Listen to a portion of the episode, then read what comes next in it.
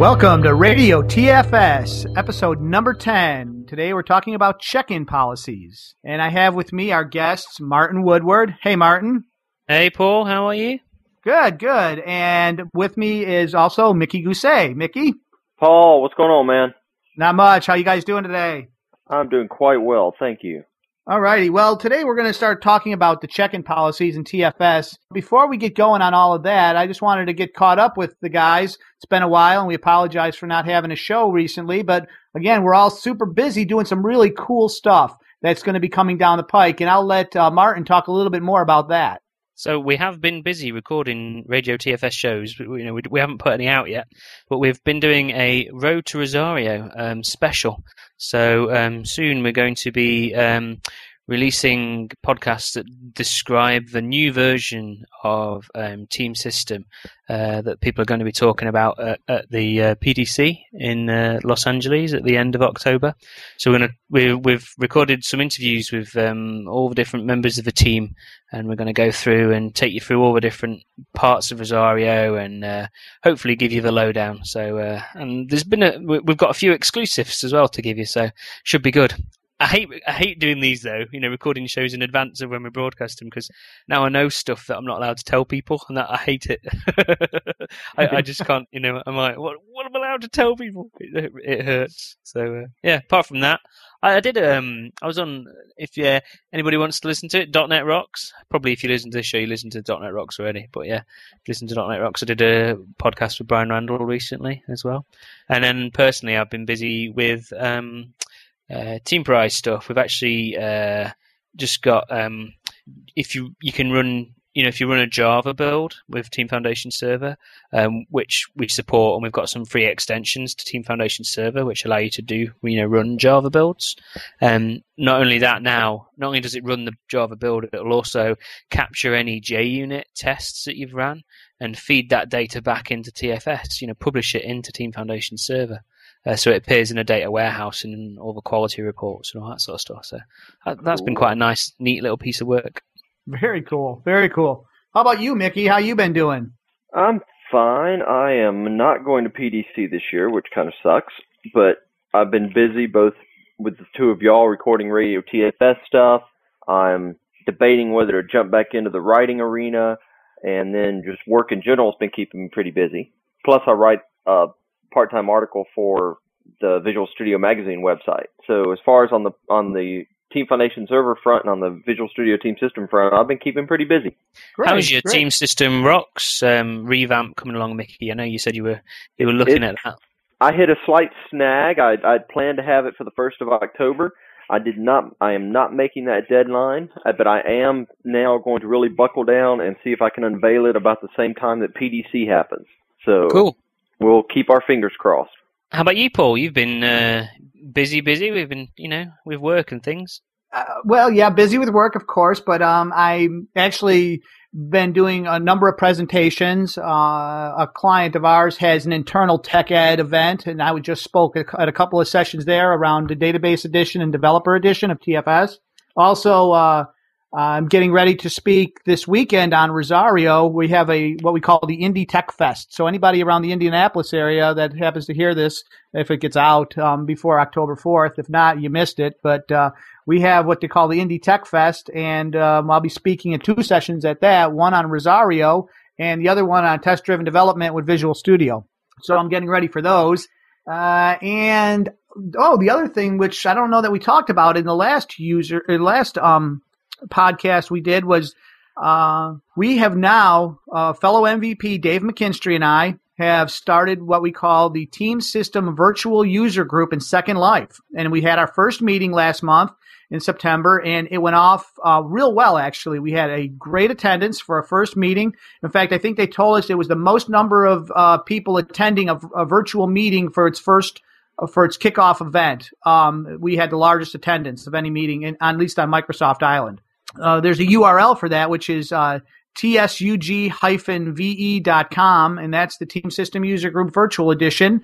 And uh, we we encourage people to register, get involved. We're going to be talking about TFS extensibility at the next meeting in October. Now let me jump in here because I attended that, And I've I've never really used Second Life. If you've done any kind of, of massive multiplayer online games, then you're you're you're kind of be used to the interface.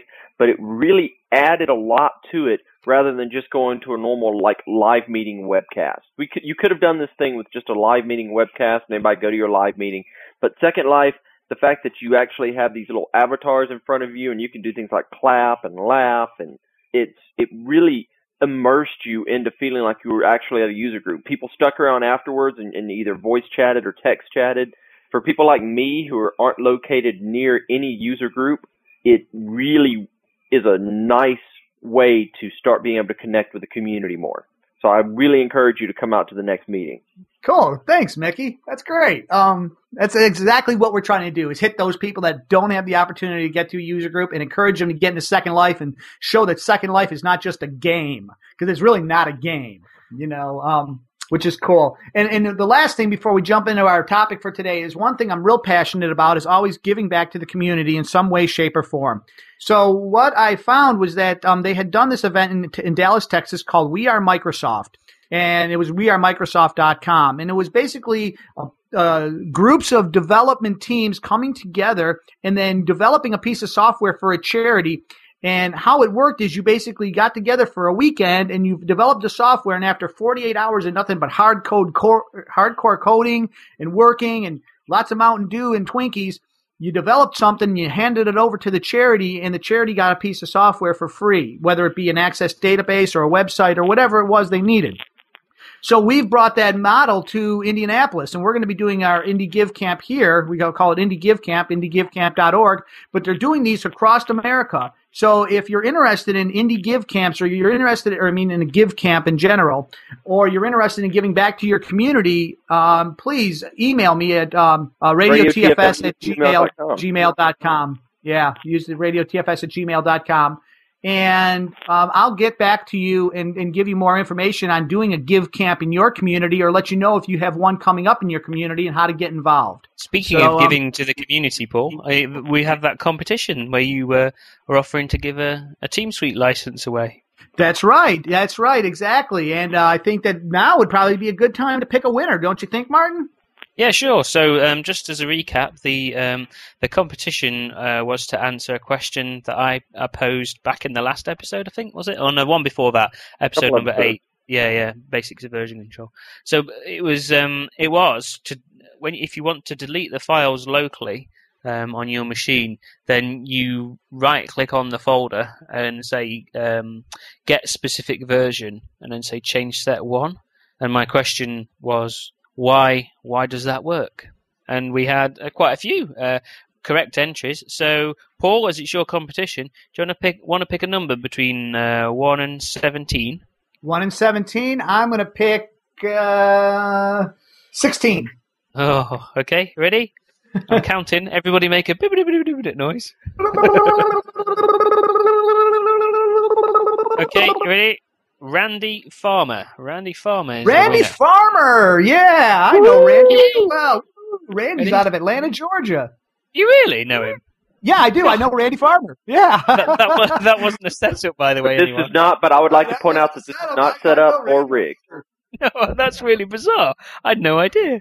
Yeah, Gosh, that's yeah. great. Oh, that just sounds that just sounds rigged. Now we're gonna have to change it. No, Randy Farmer is the winner. So uh, yeah, Randy, we'll um, get Paul will get in contact with you as he seems to know you anyway. But we'll send the email out and uh, and get your um, address so Paul can send that along. Uh, yeah. So the answer, in case people are interested, is um, change set one actually gets created when you install Team Foundation Server.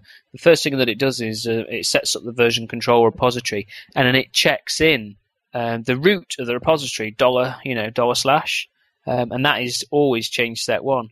So if you do a get specific version on change set one, then whatever you're getting doesn't exist. And one of the neat things about Team Foundation Server is if things don't exist, it actually tidies up stuff for you on your local system. So it'll delete it'll delete files off your local file system.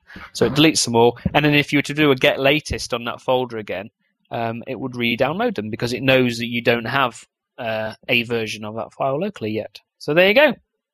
Awesome. Thanks, Martin. And thank you everybody for who, who entered um, and for listening to the show.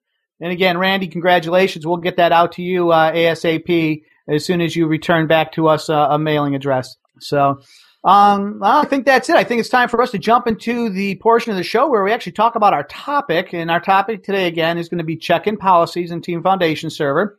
And I want to just start off by just describing what a check-in policy is, and then let you folks, you know, talk about what how how it actually works under the covers. So, for those of you that may not be familiar with what a check-in policy is, uh, a check-in policy is some is uh, something that gets run, a policy that gets run when you're checking code into the source control system within Team Foundation Server. So, for example, there's there's a check-in policy out of the in the box called work items. What what what says that every time that I want to check code into the system, I want to associate it with a work item. I want this policy set up so that way then it will actually stop the check-in from occurring because it didn't uh, pass the policy validation process because somebody had not maybe selected a, a work item they wanted to associate this this check-in with. Uh, so there's um, it's a client side validation. So if I want to take advantage of these check-in policies, I have to remember that uh, this validation is all happening client side and all the clients that are using it. So every user has to have this check-in policy on their machine. And if they don't, they they'll get specific errors that let them know that you know they haven't installed that specific policy. But I'd like to just kind of throw it out there to to to the uh, my host today, and then um, talk about how that whole inner workings of a check-in policy, you know, how it all works inside under the covers. It's probably a good one for me to jump in on that. Is that that's okay, Go Mickey? for it. Go for So- it, Martin. Um, the, the reason why I can do this is because, as Paul say, the uh, check-in policies are completely implemented at the client level. Um, and having written a client, Team Foundation Server, you know, the Teamprise client that's in Java, uh, the first few versions of Teamprise actually didn't have any check-in policies. Because, as Paul said, this is a piece of .NET code that runs on your client before your client checks in the code. Uh, and if you want to, you know, if if you fail the the policy validation, then you can override that. You know, you can say, okay, I'm going to check in anyway, and leave a comment as to why you know why you why you're going to override the check-in policy. Uh, so in Teamprise, we had to you know had to figure out how all this is working. On the .NET side, um, you actually as Paul says, it's a it's a class that's um, that runs on your client. It has to be installed on your client. It has to exist a registry key. Um, it's under Team Foundation source control check-in policies. Um, you have to actually register that this check-in policy exists, and then to implement a check-in policy in .NET, you just have to um, you have to uh, you, normally do it by um, extending the policy base class. So policy base is a class, and you extend that, um, and that implements iPolicy definition and iPolicy evaluation interfaces. And all they're responsible for is it tells you know the Visual Studio um, UI um, if you can edit the policy, you know if it has settings. Um, it gives a description and things like that, and then when it comes time to evaluate the policy, um, it calls an evaluate method and uh, passing in, you know, the items that you have that you've got available to you. Well, the items are available. You can then go through all, say, the pending changes and um, check to make sure that they they match. How it's implemented, it's probably more detail than anyone really wants to know. But anyway, uh, how it's actually implemented in Team Foundation Server is it, it serializes that .NET class that is the instance of your of your check-in policy, um, and it it serializes it, base64 encodes it, and then stores it as an annotation at the team project level. So that's you know where team projects are where check-in policies get applied. That's where that limitation comes from, uh, and that's that's where they're stored as well. Funnily enough. Now, um, this has some important implications. The fact that this actually happens. Uh, for settings in your check-in policy, if you're developing one, for settings to get persisted, so that you know you can save them between, uh, so you can save settings, you actually have to implement those um, those properties as serializable properties, you know, so that when the class gets serialized, you know the properties go with it. So that's one important thing to bear in mind. Also, it it, ha- it gives you some challenges um, in terms of versioning and things like that uh, to make sure you've got the latest version of the classes, and you know it can be a bit of a pain. So yeah, So that's how checking policies are implemented under Hood. Teamprise does now have uh, check-in policies. We actually um, provide a very similar interfaces, but in Java that people can um, implement. Uh, and you write those um, and store them. One of the things that we built into ours, we ship more check-in policies by default. So uh, uh, we'll go through the policies in a minute. But for instance, one we, we ship by default is the uh, check for comments policy, um, just because we find everybody switched that one on. Excuse me. So not to, not to sidetrack, but so with Team No. Prize, with Teamprise, the the check-in policies have to be written in Java. So if I've written my own custom check-in policies in, in C Sharp, I've got to rewrite and recompile them to work with Teamprise. Yes. And that's if Okay. you have written your own custom policy. Um, that's not one of the ones that we also ship, like for instance, check for comments. Uh, so far, we've only had a few people that have actually, bob- you know, gone to do that. We'll talk about why you might want to do that in a bit. Uh, and that's because, as we say, it's stored as a bit of .NET code, you know, on the server that gets deserialized on the client and, and ran on the client. So, uh, you know, there's some challenges in deserializing a .NET class in, you know, on a Mac box or on a, a HPUX or something like that. And another challenge is obviously that .NET class could do anything it wanted to do. It's a proper .NET class running in, you know, your user's process. So uh, it could it could do anything, you know. It could it could format the C drive if it really wanted to. It it's not sandboxed at all. So you know it could access Visual Studio and there's all sorts of APIs. So there, there was no way we could wrap it. We had to do our own separate implementation. Interesting, when we store settings, we don't do this serialization of class business. We actually just uh, serialize settings as XML bit blobs, which makes versioning a lot easier. Um, and we also, um, by default, checking policies in Teamprise are scoped by the by path as well. So you can specify uh, the files in version control that this checking policy applies to. It doesn't have to apply to every file in your team project. It could just apply to, you know, uh, team project trunk, for example, or team project branches one. Um, so, Cool. so let's talk about the the checking policies that um, that ship in the box, shall we? I mean, uh, Yeah, anyone got a favorite that they want want to talk about? So to be specific, right now we're going to talk about the ones that you get if you just directly install out of the box, no service packs, no power tools, anything like that, just directly out of the box. Yeah, correct. And my my number one that I always tell clients and everyone else to turn on is the work item tracking check-in policy. And the work item tracking check-in policy basically forces you to associate your check-in with a work item from the work item tracking system. The whole point of this being six months from now, when you go back and look at your code and wonder, why the heck did I make that change? You can look at the work items that are associated with that change so you know exactly why you made it. I think that is a great policy to use. Yeah, the other one I like too is the code analysis check-in policy. Uh, a lot of people don't like to use that one, but there are some good, depending on what you're doing. Okay, so I was at an organization where they were doing development, uh, web development that uh, could have very easily been subject to SQL injection attacks, for example. So they actually turned on the code analysis policy. So there's some in in the security section of the policies. There's one that you can actually work with that flags uh, things like um, like SQL injection attacks could occur, uh, and it's something that you have to pay attention to. So again, that's the other one that I really like, and that um, I, I see um, people turn on a lot of times is the code analysis. And then we have a couple of others, you know, like the um, the testing policy. So that's the one where you um, you know it checks to see if unit tests have been ran. A certain test list has already been ran. Um, personally, uh, I don't use I don't use that one. I prefer to, um, which is a discussion we. Why don't we just have this discussion now? Well, as we're talking about code analysis as well, it's the um, when when to implement something as a check-in policy versus you know when to do it on the build. For instance, testing policy. You know, I always make my builds run all the unit tests um, and do other stuff. You know, and if the um, if the if the tests fail as part of the build, then the build fails. You know.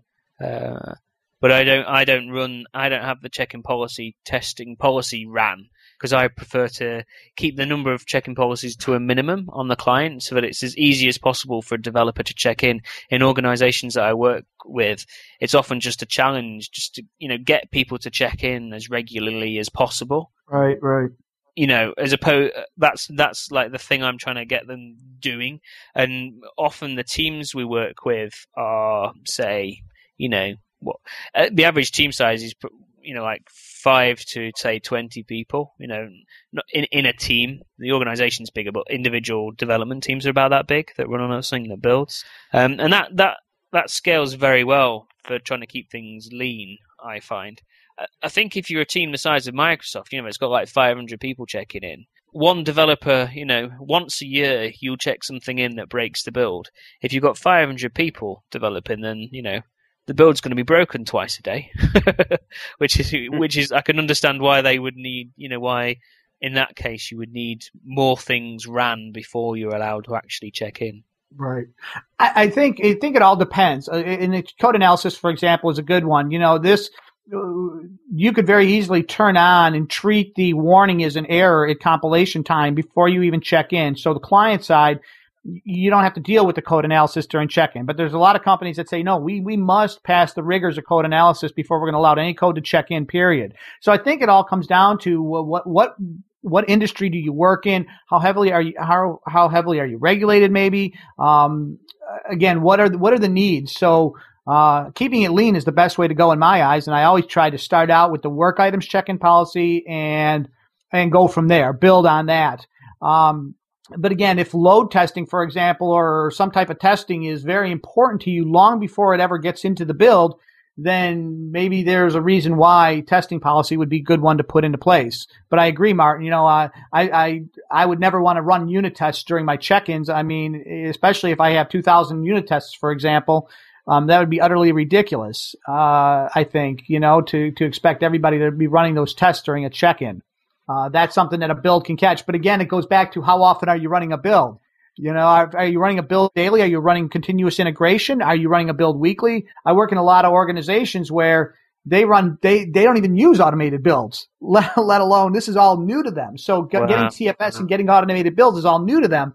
So just trying to get them on that bandwagon is hard enough. And then, and then, like you say, to, to actually check in code on a timely basis. So I think you have to take in all those factors and look at each one on a case by case basis and say, okay, uh, but again, I agree with you. You know, we got to keep this thing as lean as possible to get developers to just check in and check out on a regular basis. I forget that people don't use continuous integration. you know what I mean? Been doing right. this since like 2002 or whatever. You know, there are wow. a lot of people that don't.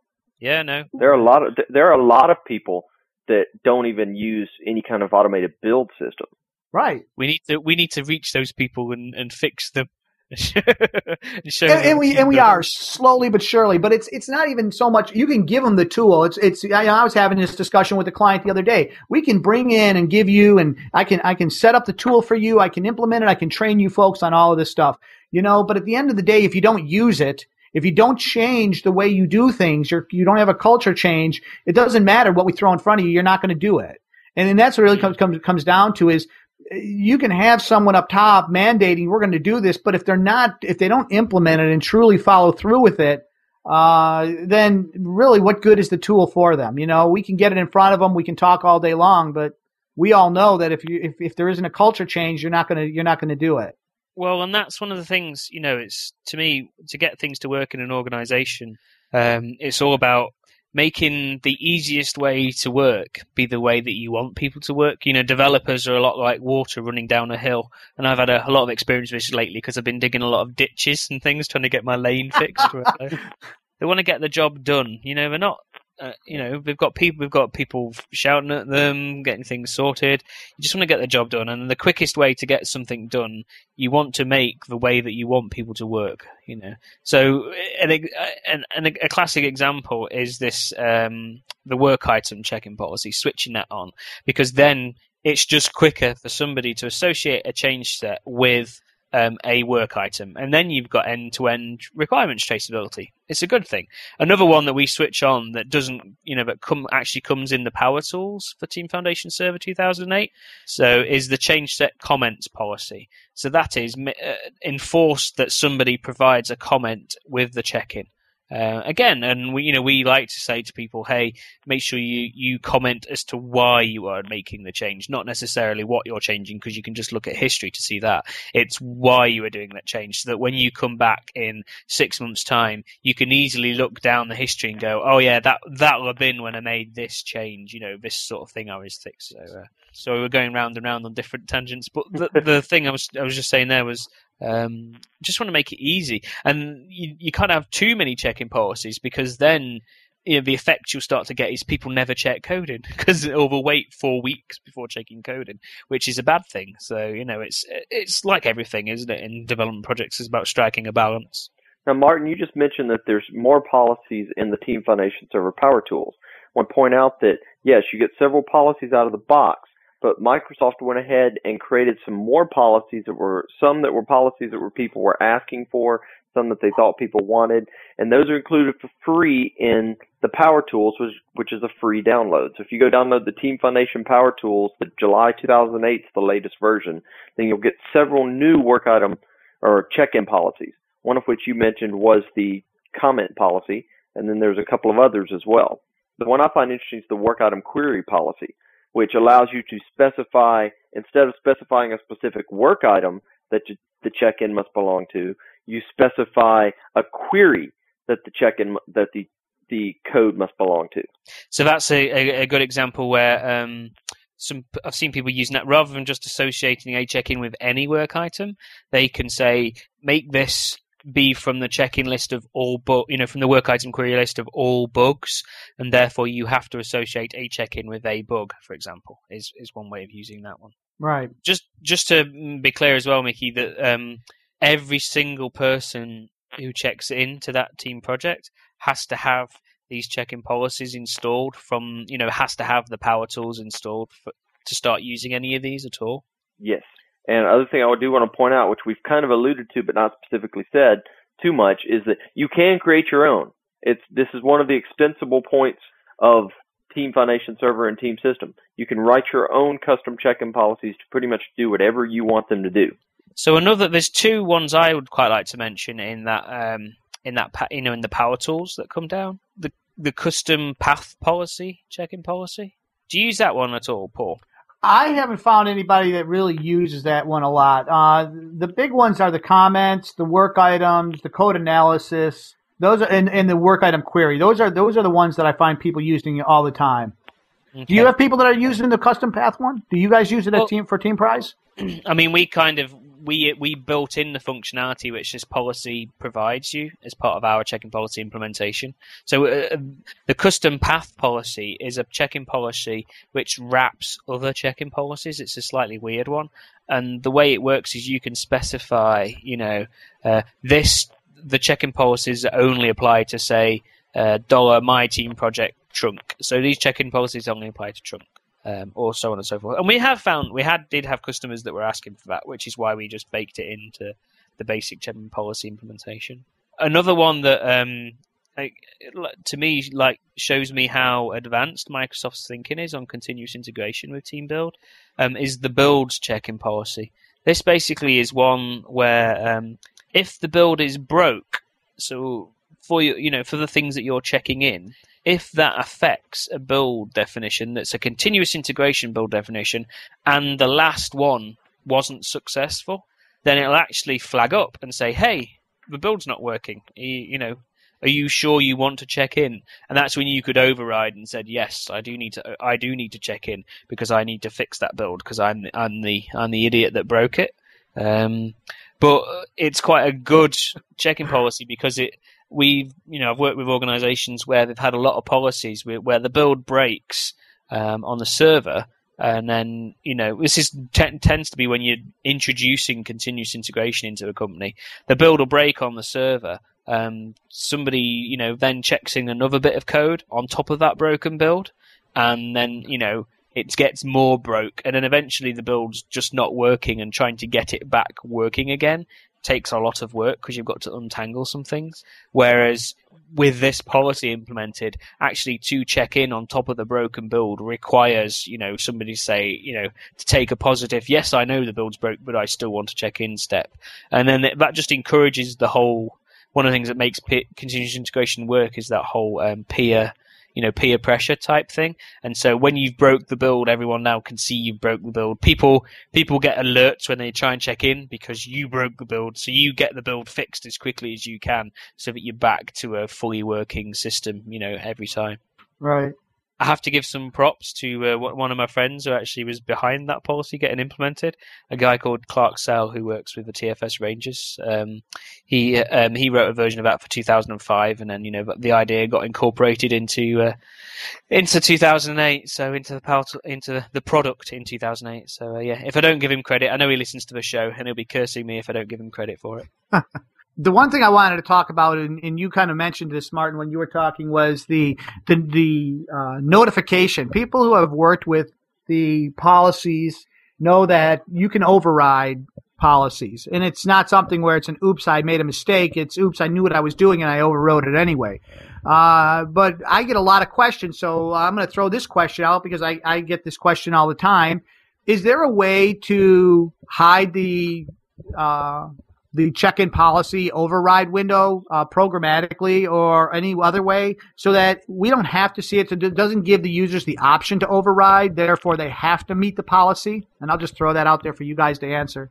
No. the short answer.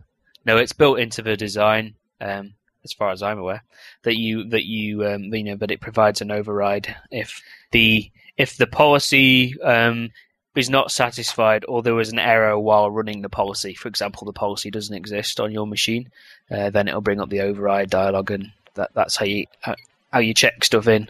I think the team realised, you know, but yeah, I can see why people would want it to do that, especially in a highly controlled sure. environment. Um, I think where the team were coming from was that it's, you know, getting work done is better. What you want to do is, if you in the override you know comment. check-in policy overrides can be reported on in the warehouse. Um, and, and can easily be detected. And so people, you know, if, if that's something that you need to address in your organization, then you want a procedure in place for um, evaluating check-in policy overrides and, and saying if, you know, if they were valid or not. Right, because that goes to the second question I had, which I get again from a lot of customers, and so I'm asking it from like a customer perspective: is okay, yeah, that's great. Okay, I can't override it. I so people are I can't override the override notice, so people are going to override my policies. How do I? How am I going to know that they're overriding my policies? How can I take action on this? What what mechanism is there in place for me to be able to act quickly? Because I really need my guys to be following these policies or gals to be following these policies. Uh, what can I do in that case? Um, so you can report on it, Paul. Um, I am pretty sure you can do um, an email alert, a, a, project alert as well, if somebody checks something in with um, uh, with an override. Is that right? I mean, can you do that? Yes, you can. You could you can actually do an alert, um, a custom alert. And again, we could probably save that topic for another show, but um, there's the alerting mechanism we can take advantage of in TFS to to send an email alert to somebody immediately if it's one of those policies that I have to know now somebody's overriding it.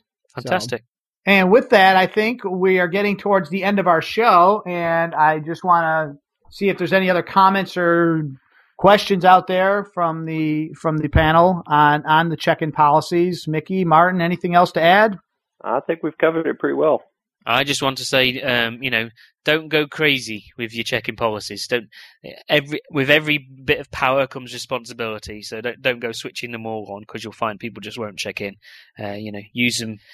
Have make yourself um, justify every single check-in policy that you implement because it's going it's going to live for a long time after you've switched it on and and I got one more thing before we go. What um what is the status of the user's permission level? What's what permissions do they have to have if they want to do checking on these policies? Because that's a good point, Martin. We don't want everybody just going in and sh- turning on a bunch of policies. Do they have to be admins or do they? Yeah, have they to have be... to be a team team project admin to be able to switch on a new check-in policy. Okay, okay. So that that helps limit the number of people. But again, yeah, not going crazy is probably a good idea. Um, yep. Well, I want to thank my panel today. I got uh, Mickey and Martin and myself, Paul, um, for for this show. And again, congratulations to Randy Farmer. Uh, we'll be getting an email out to you. And um, we'd like to thank everybody. If you have any comments or suggestions uh, for a show, we'd really love to hear what you think about us and really want to hear what topics you want to hear about. Please email us at radiotfs at gmail.com. Again, that's radiotfs at gmail.com. And uh, that's it for today. Thanks for listening.